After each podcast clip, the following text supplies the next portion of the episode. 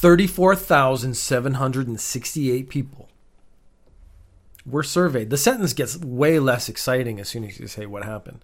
Were surveyed, and the survey was the most attractive prefecture. Now, I'm going to go ahead and make the assumption it's the most attractive prefecture to visit. But they didn't say but they didn't say that specifically. So it may be the most attractive prefecture by shape. It may be the prefecture that gets you horniest. But we, I'm gonna. I think. I think I actually understand the nature of the survey. So the survey was started in 2009, and there's a prefecture called Ibaraki. Now, Ibaraki, unfortunately, is regularly at the bottom of the list. There are 47 prefectures, and Ibaraki has ranked 47th most years. In 2012, they moved up to 46th. In 2020, they managed to make it up to 42nd. So people were starting to get hornier for Ibaraki than they were before. This year, uh, this is dramatic pause in the hopes that it builds tension, but actually still sucks. They Ibaraki is still 46th out of 47 prefectures. There's only one other interesting question here. Is which prefecture are people so not horny for that it actually took bottom spot? And that prefecture, the prefecture that is least attractive, is Saga. The number one attractive, horniest prefecture is Hokkaido. So, a survey of Japanese people, Hokkaido makes them super horny, Ibaraki and Saga. That well dries up. When speaking to like the tourist board for Ibaraki, I don't know. I guess they're focusing on Ibaraki because most of the years Ibaraki is last, dead last place. Saga, I don't know if it's moved up or down. They only talked about Ibaraki, but I think it's because it's it's it's been holding on to this bottom rung for most of the time it's they've been doing this list.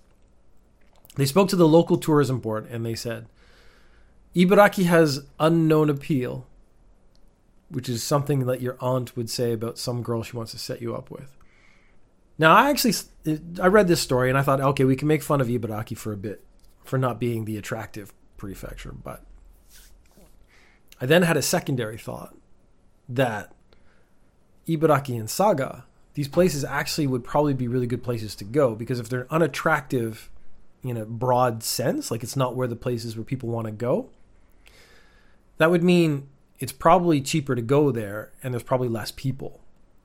One of the problems I have when I travel around Japan and go on holidays and stuff is like all the holiday spots, all the good spots, they're all packed full of people. Now I'm betting in Ibaraki there are some nice little towns, and I haven't checked if there's hot springs and stuff. But there's going to be the standard Japanese stuff there. There's going to be some good restaurants. There's going to be some nice countryside.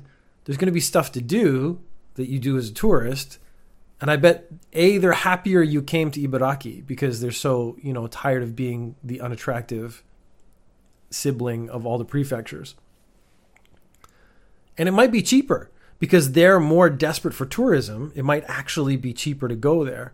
So I suddenly, by the end of reading this, I was thinking, I think I want to go to Ibaraki, the least horny, or the prefecture that makes people the least horny. I think maybe we should put have a push to go to Saga and prefecture. So every year when they amount, announce this, when every year when they announce the most and least attractive prefectures, I think we should start aiming towards heading to the least attractive ones because I bet that's where you get the most bang for your buck. This so I play a lot of the Yakuza games. There's only like two or three that I haven't played, and it's getting to the side ones, and then there's Judgment and stuff. These are all video games where you play a former Yakuza who solves problems by beating the shit out of them, which is how I think the world should be. I think every time there's a conflict or something, you should just fight. And the world would be back in its natural order again. As in, I would beat a lot of people, but there are people who can beat me, so they deserve to make those decisions. There are skyscrapers in Japan, all over the world. I don't know, that's not unique to Japan. And in these skyscrapers, they tend to have up the very sort of top floors a really expensive restaurants or bars and stuff. I've only been to a few. I it's unnecessarily expensive for me to go. So I won't go to them. Even if I have the money, I'm not going to go to that kind of thing. A hundred customers had booked out basically the whole restaurant. They're they're having a celebration of sorts. This is on the 58th floor of the Sunshine 60 Tower in Ikebukuro. So, pretty famous place. Like I've heard of it. The the Ikebukuro, not the 60 tower, but I assume it means it has 60 floors. So 58 is pretty much top of the building. So you know it's expensive. The thing is, these were all basically mafia members, and they were celebrating that a member of their group was getting out of prison. Now, I don't know if they'd put that like on the placard that they would put up to say, "Hey, welcome Toshio from prison." Uh, and then there was cocktails involved because, of course, this mafia guys, someone's getting out of prison at celebration, cocktails. Cocktails do have an interesting effect on people who sort of fight for a living. Uh, I go to a thing called a bonenkai. A bonenkai is the end of your party, and I go to the one for the judo club. It is the one of the most dreaded social events I have to go to every year. The pandemic has actually meant that I haven't had to go the last couple of years, and I think I've been healthier for it overall. Uh, they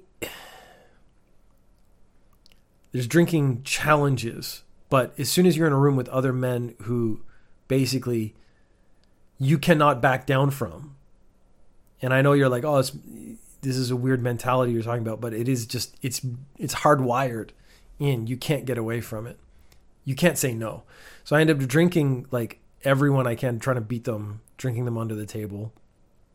And then I try to make my way home, and I'm so, so sick for days now. Hangover used to be the morning, then it was like sort of the till the afternoon, and then it was the entire day. Now it can it can last literal days if I go too hard. And I don't I drink, but I don't drink that much anymore. I'll have like two drinks in an evening, and then I'm, I stop. And there is often wrestling of some sort that happens by the end of the evening. And I feel bad for the staff, but I'm like, I'll push the tables out of the way because this is going to happen. And it does happen. These guys are of a similar ilk, but a more intensity level, maybe? I, it's hard to say. They are, mem- they were, uh, this has been a fan So they got into a big brawl. Basically, two of the drunk mafia dudes got into a fight and I immediately my brain immediately went to like a boss fight in a Yakuza game because in the Yakuza game you have to fight like 500 underlings to get to the boss uh, to whittle down your health items and stuff. So that was my first image was like a guy busts into the room is like I'm here to defeat you and then he does. The more interesting, so that's interesting. There was a brawl, called the police. One guy got like smashed in the face, but there was a bunch of less smashed glass and stuff. Uh, it doesn't actually sound like it was. I guess it's relatively speaking. No one got killed. No one got hurt so badly. One guy went to hospital, but he got like banged in the head. That, that's what I do on Monday nights. Get banged in the head, not go to mafia parties where fights break out. Uh, this was the bit I found more interesting when you got it got some details, and the details were what this group was. This was a group called the Chinese Dragon which I had never heard of. I've heard of a lot of the major mafia yakuza families. This isn't one of them. And that's because these are second or third generation Japanese orphans who were left behind in China when China's occupation uh, when Japan's occupation of China ended at the end of World War II. So these are basically children of war orphans who are nationally Japanese, perhaps, or Chinese because they were born in China. Maybe didn't find their place in the world, formed a gang, came back to Japan. Uh, I bet there's a lot of like cross. I bet they speak Chinese and Japanese very well. I bet there's a lot of like their business happens both in China and in Japan and is one of the links. So I would assume this is actually a significantly powerful organization because I bet it does span two countries. But I'd never heard of them before, so I was very interested in the Chinese dragons. And their origin story is very dramatic. Like th- this would be a very good drama. And again, I'm thinking video game Yakuza series. Very good video game fodder. Uh, you could take the story, you could change the name so you don't have to worry about them. I guess I don't know. Mafia dudes might come after you anyways. It's it's one of the risks of dealing in that world. Uh, but if a guy says I'm a member of the Chinese Dragons and you're going drinking with him, be cautious. you know what? I just I, Ninja News Japan does a lot of like sort of PSAs, safety things for for our audience because I care. I care about the safety and general well being of my audience. And if you're drinking with anyone, you should be cautious. Just be careful. Just be aware of your surroundings and, and, and how well do you know this person? How well do you trust them? Just you know, always be careful. Take care of yourself. It's the only person you can really rely on is you, and I care about you.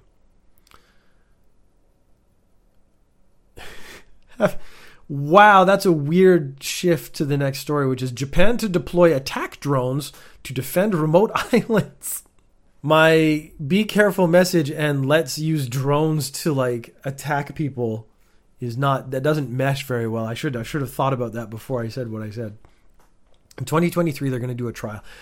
They are trying to find ways to defend these small islands uh, sort of up north. And they're actually thinking primarily about Russia, and Russia has been behaving poorly lately.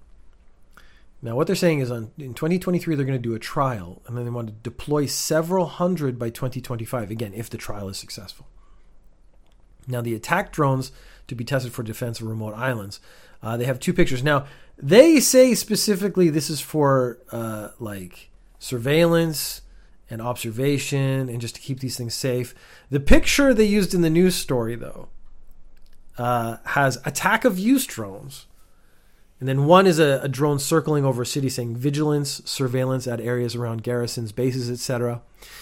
And the other picture is attacks on enemy vessels and landing forces, and it has a drone with arrows going to a boat with an explosion and some people with an explosion. So uh, the message is slightly at odds with the picture they've chosen. I don't know who released the picture or if it was made. Looking at it now, it actually just looks like this was made by the newspaper. Uh, they're talking about the Israeli made Harop drones and the US made Switchblade drones, which I'm sorry. I might trash America every now and then, but America really knows how to name its stuff. The Switchblade is like the best name for a drone. Uh, it says China's been aggressively pursuing maritime advances and said to be focusing on the development and deployment of unmanned attack craft. It's been pointed out the SDF has been slow to respond.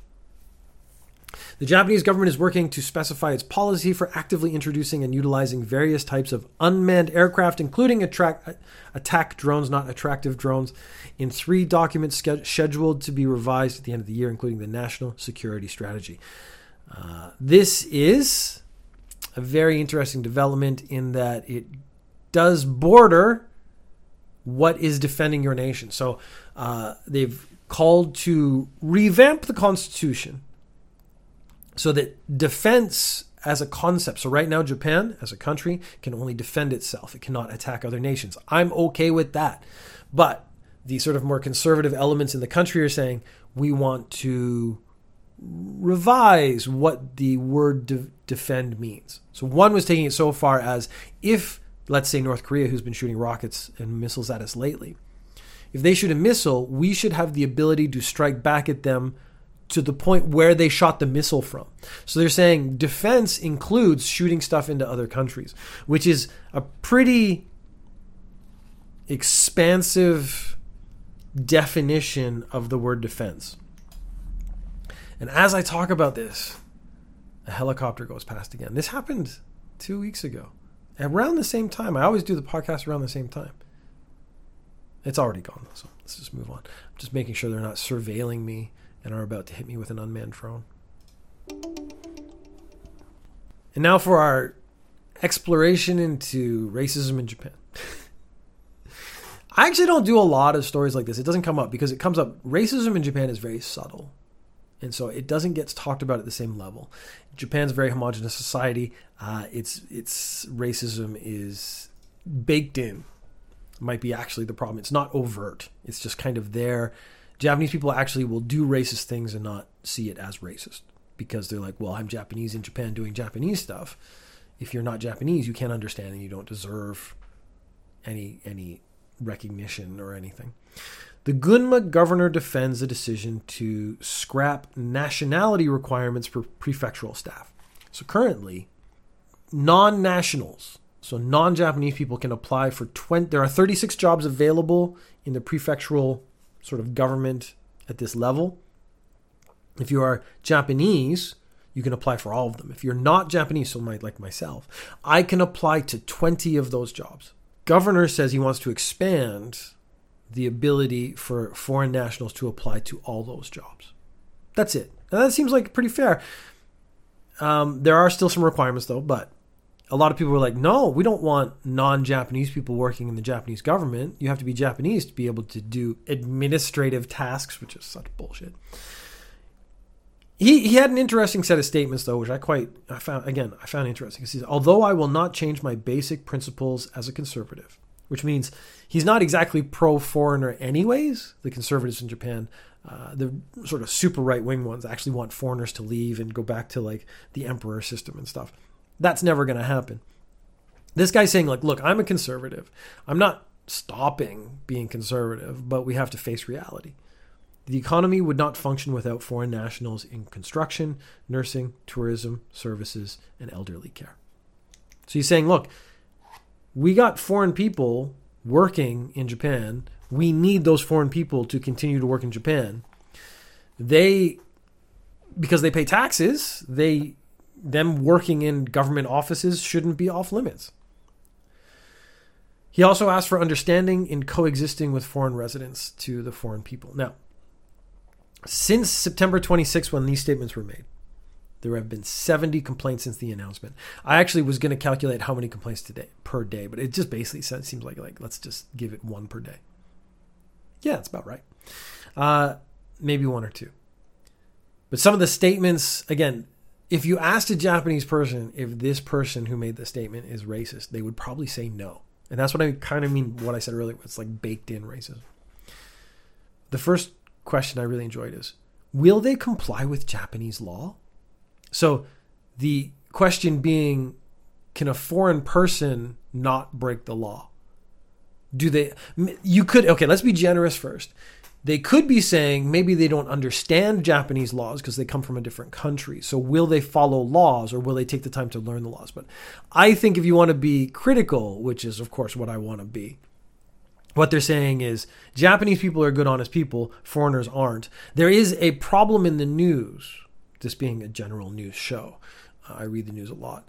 When a crime is committed, by a foreign national, that is part of the initial headline or the first line. And it gives the impression that foreign people commit crimes at a higher rate than other people.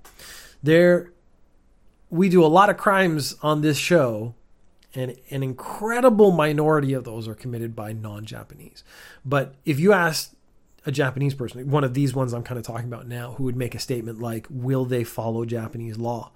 If you said who commits crimes, they would probably say mostly foreigners. There was a this is a long, long time ago, like 15 years ago. There was a minister who said that genetically Japanese people do not commit crimes.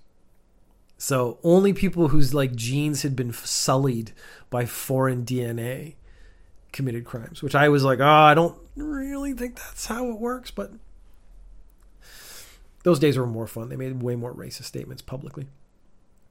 This podcast is going to get less entertaining the more woke Japanese people get because we won't get as many like ridiculous statements. There was another complaint I wrote down because I quite enjoyed it.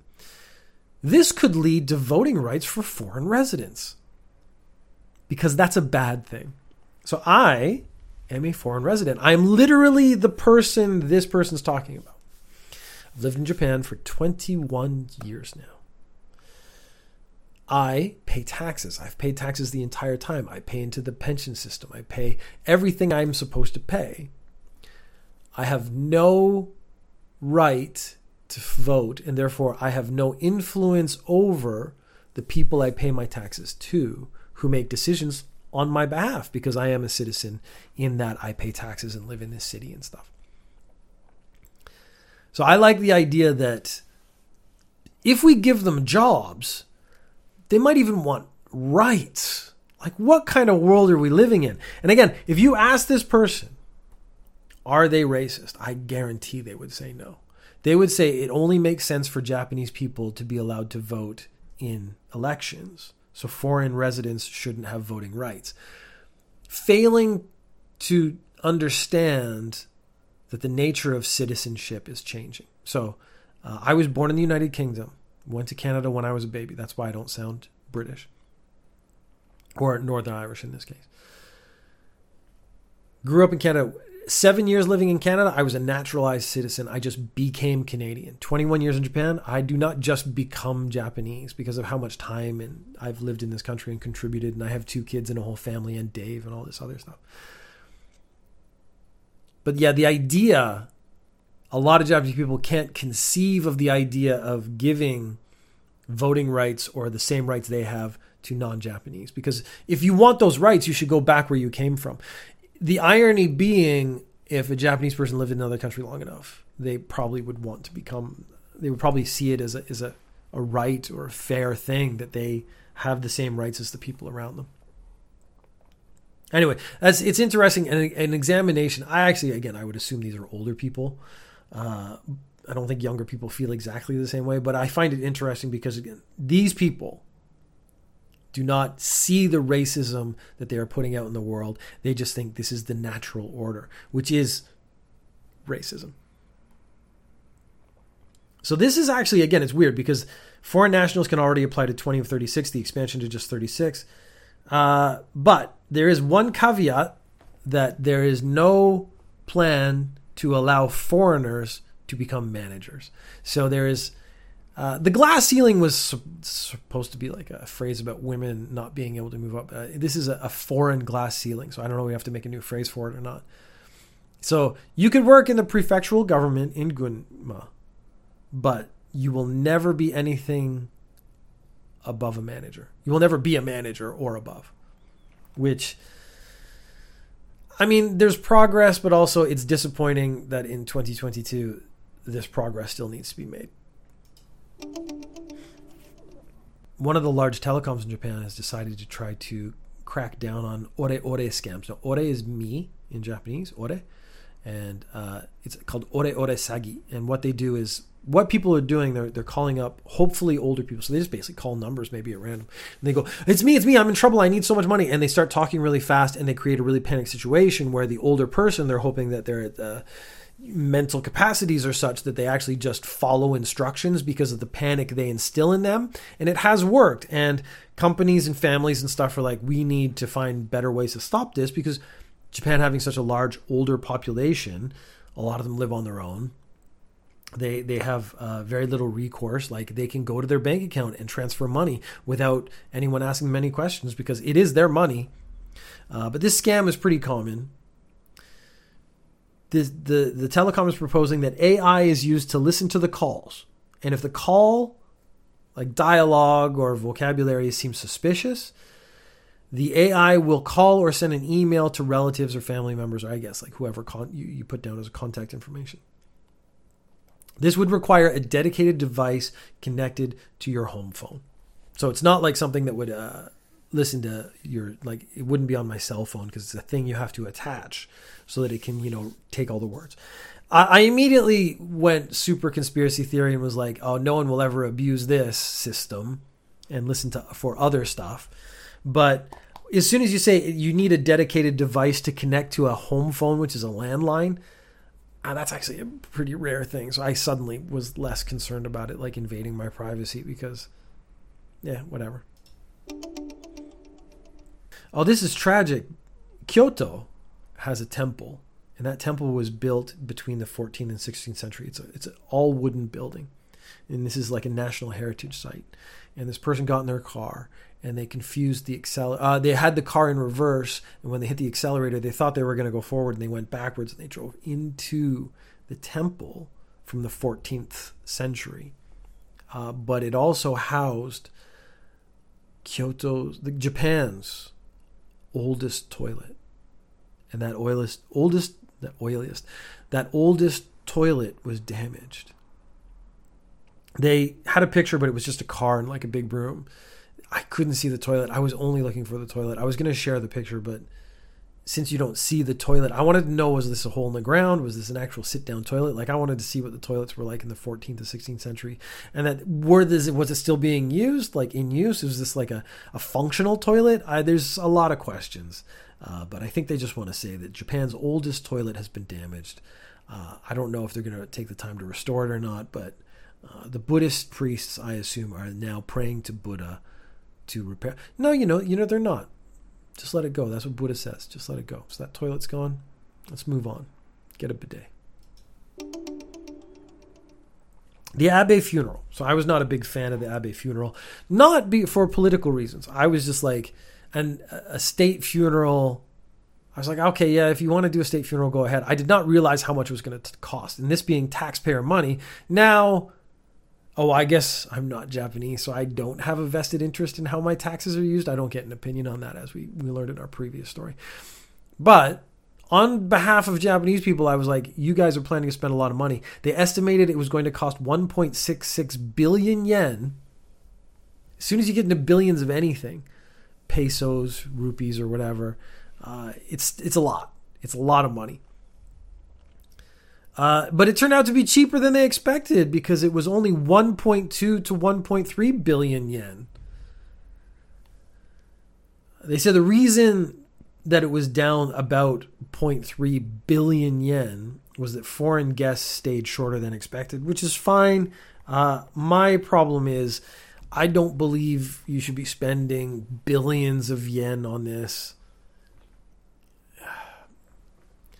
If I, when I die, not if, when I die, if I die, no, if I die, because I may not, we don't know, I might be the first.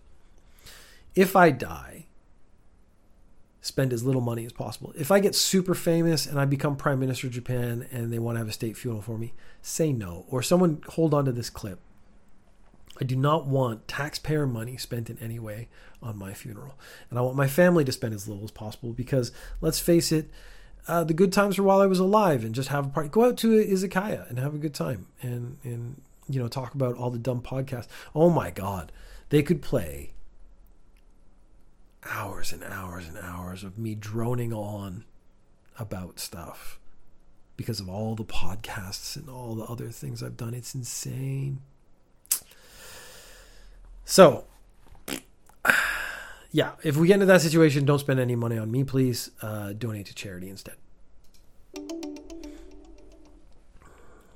Our last story of the day, it's our gross, creepy story a teacher in Sapporo, which was apparently the most attractive prefecture, but I think this might make it a little less attractive, evaluated his students, which is, you know, what teachers are supposed to do evaluate their abilities, uh, grades.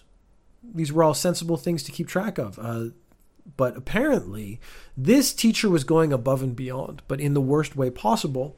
He was also rating the physical aspects or evaluating the physical aspects of only the female students. And that alone, you can tell how gross it is. Like, that's enough. I actually don't have to continue the story. Your imagination will fill in the rest. It'll probably be just as well. I know the reality is pretty gross.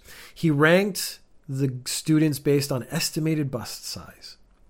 And they also got sort of small descriptions like, she's got the right shape or just luscious. Which is gross. I mean, there's just. okay, I'm not. I was about to give advice to a criminal, but I actually even don't want to in this case. I would rather you just get caught and get in trouble and be the grossest person. Face it, criminals don't write stuff down. He also rated the male students, but not in the same way. He wasn't like, mm, luscious. He was saying, uh, so grades and a cheeky brat and an absolute pest. And then they found in these files also some secret photos that went along with each descriptor. So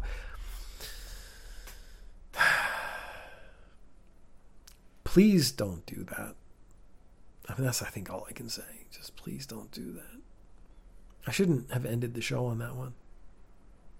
I'm struggling a lot with my. So I was in the last couple weeks struggling with conclusions. Maybe it's because of the stories I'm picking. Maybe I have to pick a different story to end on. I thought it was good uh, conceptually. Do the stories and do light and get grosser as I went. So all the gross stuff was packed at the end. So if you don't like gross stuff, the actual idea is that you could stop early. You could not listen to the last like five minutes if you don't want to listen to gross men stealing underwear stories. But then also, it's at the end so that people listen to the whole episode because I know if you're creepy and gross, you're going to listen to the whole thing there's a dual purpose to that. Yeah, so usually I give advice to criminals. Uh, but th- in this case, don't be a teacher. How about that? I actually am going to take a different route. If you are this creepy and gross, and you think like rating people and, and putting evaluations on them is a good idea, don't go into teaching. Uh, I think you will get caught eventually. It might take a long time, but you will get caught because you're disgusting. is that a is that a conclusion? Is that a thing? Is that an ending? I just I think about what would happen if I found out my teacher had done that about my daughter and I I lose my mind and apparently you're not allowed to kill people.